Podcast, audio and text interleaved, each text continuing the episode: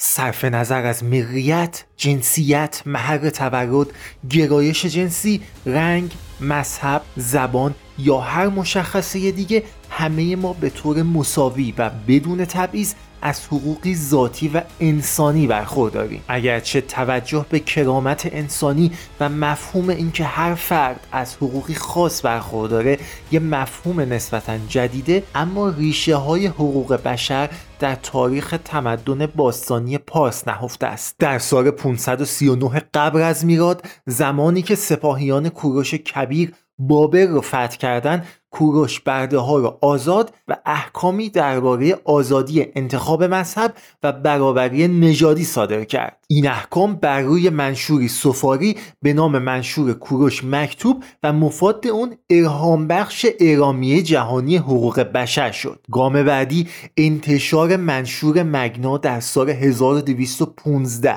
که مفهومی خام از حاکمیت قانون شامل حقوق و آزادی های فردی و همچنین منع تعقیب و حبس خودسرانه افراد ارائه کرد پیش از تدوین این منشور حاکمیت قانون که امروز به عنوان یک اصر حیاتی در هر جامعه دموکراتیک مدرن مطرحه به عنوان ادارت الهی و توسط پادشاه برقرار می شد. منشور حقوق بریتانیا با ارهام از منشور مگنا در سال 1689 توسط ویلیام سوم و مری دوم که بعد از سرنگونی جیمز دوم به قدرت رسیده بودند امضا شد. این منشور حقوق اساسی و مدنی خاصی رو مشخص کرد و به پارلمان این قدرت رو داد تا بر سلطنت نظارت کنه. بسیاری از کارشناسان منشور حقوق بریتانیا رو به عنوان های اولیه در جهت حرکت به سمت سلطنت مشروطه و ارهام بخش منشور جهانی حقوق بشر می‌دونن ارامیه حقوق بشر و شهروند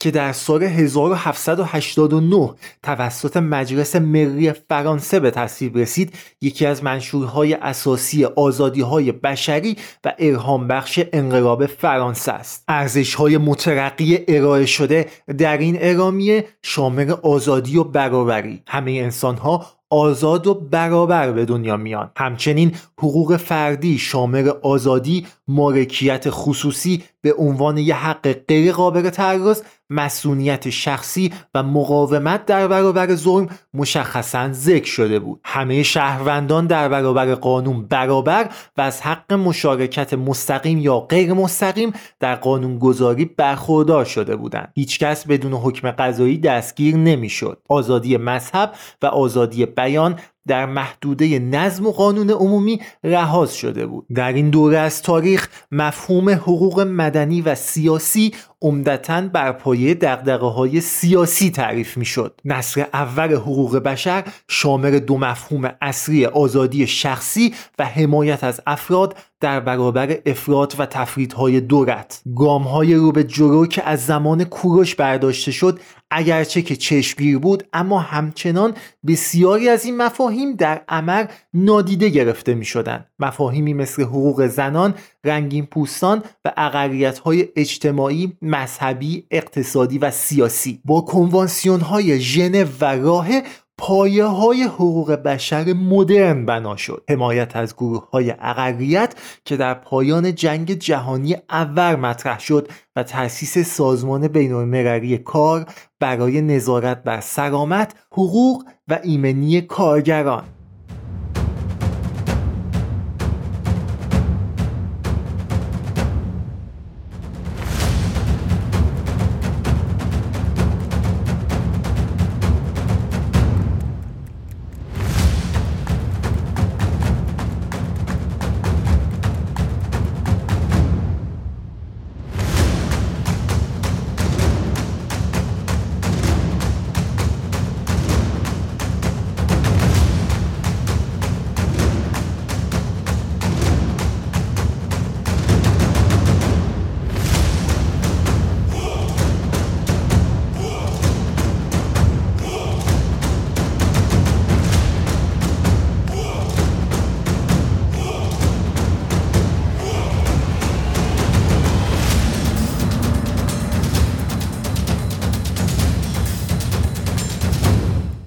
اما سرانجام ساعت انقلاب فرا رسید. جنگ جهانی دوم با ارائه پرفورمنسی تاریک و شوم از افور انسانیت وجدان بشر رو بیدار کرد. قتل عام بیش از 6 میلیون انسان بیگناه توسط آرمان نازی جهان رو به وحشت انداخت. محاکمه هایی که بعد از جنگ جهانی دوم در نورنبرگ و توکیو برگزار شد مفاهیم نسبتا جدیدی از جنایت علیه صلح و جنایت علیه بشریت معرفی کرد. جهان با هدف تقویت صلح بین المللی متحد به تأسیس سازمان ملل متحد شد. افکار عمومی نیاز داشت تا اطمینان پیدا بکنه که دیگه هرگز کسی به ناحق از زندگی آزادی غذا سرپناه و وطن محروم نمیشه. در سال 1945 50 عضو بنیانگذار سازمان ملل متحد در مقدمه منشور سازمان ملل با تاکید بر کرامت انسانی، برابری حقوق زن و مرد، ادارت و آزادی اعلام کردند که مصمم هستند تا نسل‌های آینده را از برای جنگ که بیش از این دو بار غم و اندوهی وصل ناشدنی به بشر تحمیل کرده بود نجات بدن. در ماده اول همون منشور کشورهای عضو متحد به همکاری در حل مشکلات بین و ترویج احترام به حقوق بشر و آزادی های اساسی برای همه شدند. بدون تمایز از نظر نژاد، جنس، زبان یا مذهب. یه تعهد سیاسی قوی تعیین و برای پیشبرد این اهداف کمیسیون حقوق بشر به منظور تهیه پیشنویس سندی که معنای حقوق و آزادی های اساسی اعلام شده در منشور رو مشخص کنه فاصله تأسیس شد. سه سال بعد این کمیسیون به رهبری روزولت با تدوین اعلامیه جهانی حقوق بشر به عنوان اولین منشور شناخته شده و پذیرفته شده بین المللی مشتمل بر سی ماده تونست توجه جهان رو به خود جلب کنه. در مقدمه این اعلامیه اومده به رسمیت شناختن حیثیت ذاتی و حقوق مساوی و سربناپذیر همه اعضای خانواده بشری اساس آزادی ادارت و صلح در جهانه. همچنین در ماده اول اون ذکر شده همه افراد بشر آزاد به دنیا میان و از نظر حیثیت و حقوق با هم برابر هستند اونها دارای عقل و وجدان هستند و باید نسبت به یکدیگه با روحیه برابری و برادری رفتار کنند این اعلامیه مجددا با یادآوری حقوق مدنی و سیاسی شناخته شده پیشین به نصر دوم حقوق بشر که اساسا ماهیت اقتصادی اجتماعی و فرهنگی دارن اشاره می‌کنه. همه حقوق بشر اهم از حقوق مدنی و سیاسی مثل حق حیات برابری و آزادی بیان غیر قابل تقسیمن حقوق اقتصادی اجتماعی و فرهنگی مثل حق کار، تأمین اجتماعی و آموزش غیر قابل تقسیم مرتبط و وابسته به یکدیگرند اعلامیه جهانی حقوق بشر اگرچه که از نظر قانونی ارزام آور نیست اما این مفهوم رو یادآوری می‌کنه که نحوه رفتار یک دولت با شهروندان خودش نه تنها یک موضوع داخلی بلکه یه دغدغه بین‌المللیه. اعلامیه جهانی حقوق بشر به همراه سایر عهدنامه ها با موضوعات حقوق اقتصادی، اجتماعی، فرهنگی، حقوق مدنی و سیاسی منشور بین‌المللی حقوق بشر رو به منظور حمایت و ترویج حقوق بشر و آزادی های اساسی افراد یا گروه ها تشکیل میدن. مفهوم حقوق بشر دائما در حال تکامله. از زمان تأسیس سازمان ملل متحد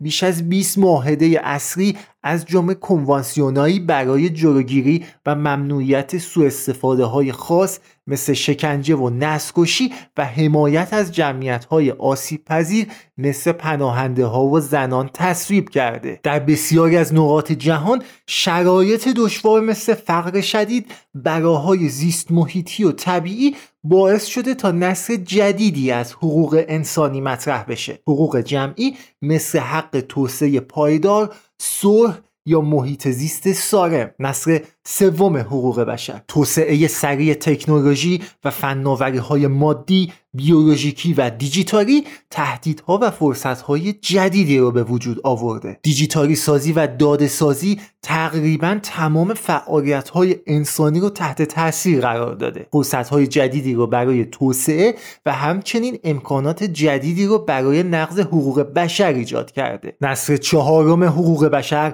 آخرین نصر از حقوق انسانی به معنای مجدد انسان بودن و چگونگی محافظت از کرامت انسانی در این دوران می‌پردازه. خوشبختانه امروز می‌دونیم که کرامت انسانی دقیقا به چه معناست. چطور باید از اون محافظت کرد و چطور میشه اون رو ارتقا داد. مفهومی که اگرچه ریشه در اعلامیه جهانی حقوق بشر داره اما همچنان مطابق با ضرورت های جدید در حال تکامره سپاس که یک بار دیگه تا انتها همراه من بودید. من سروش خداوردی هستم و اینجا پارپیتس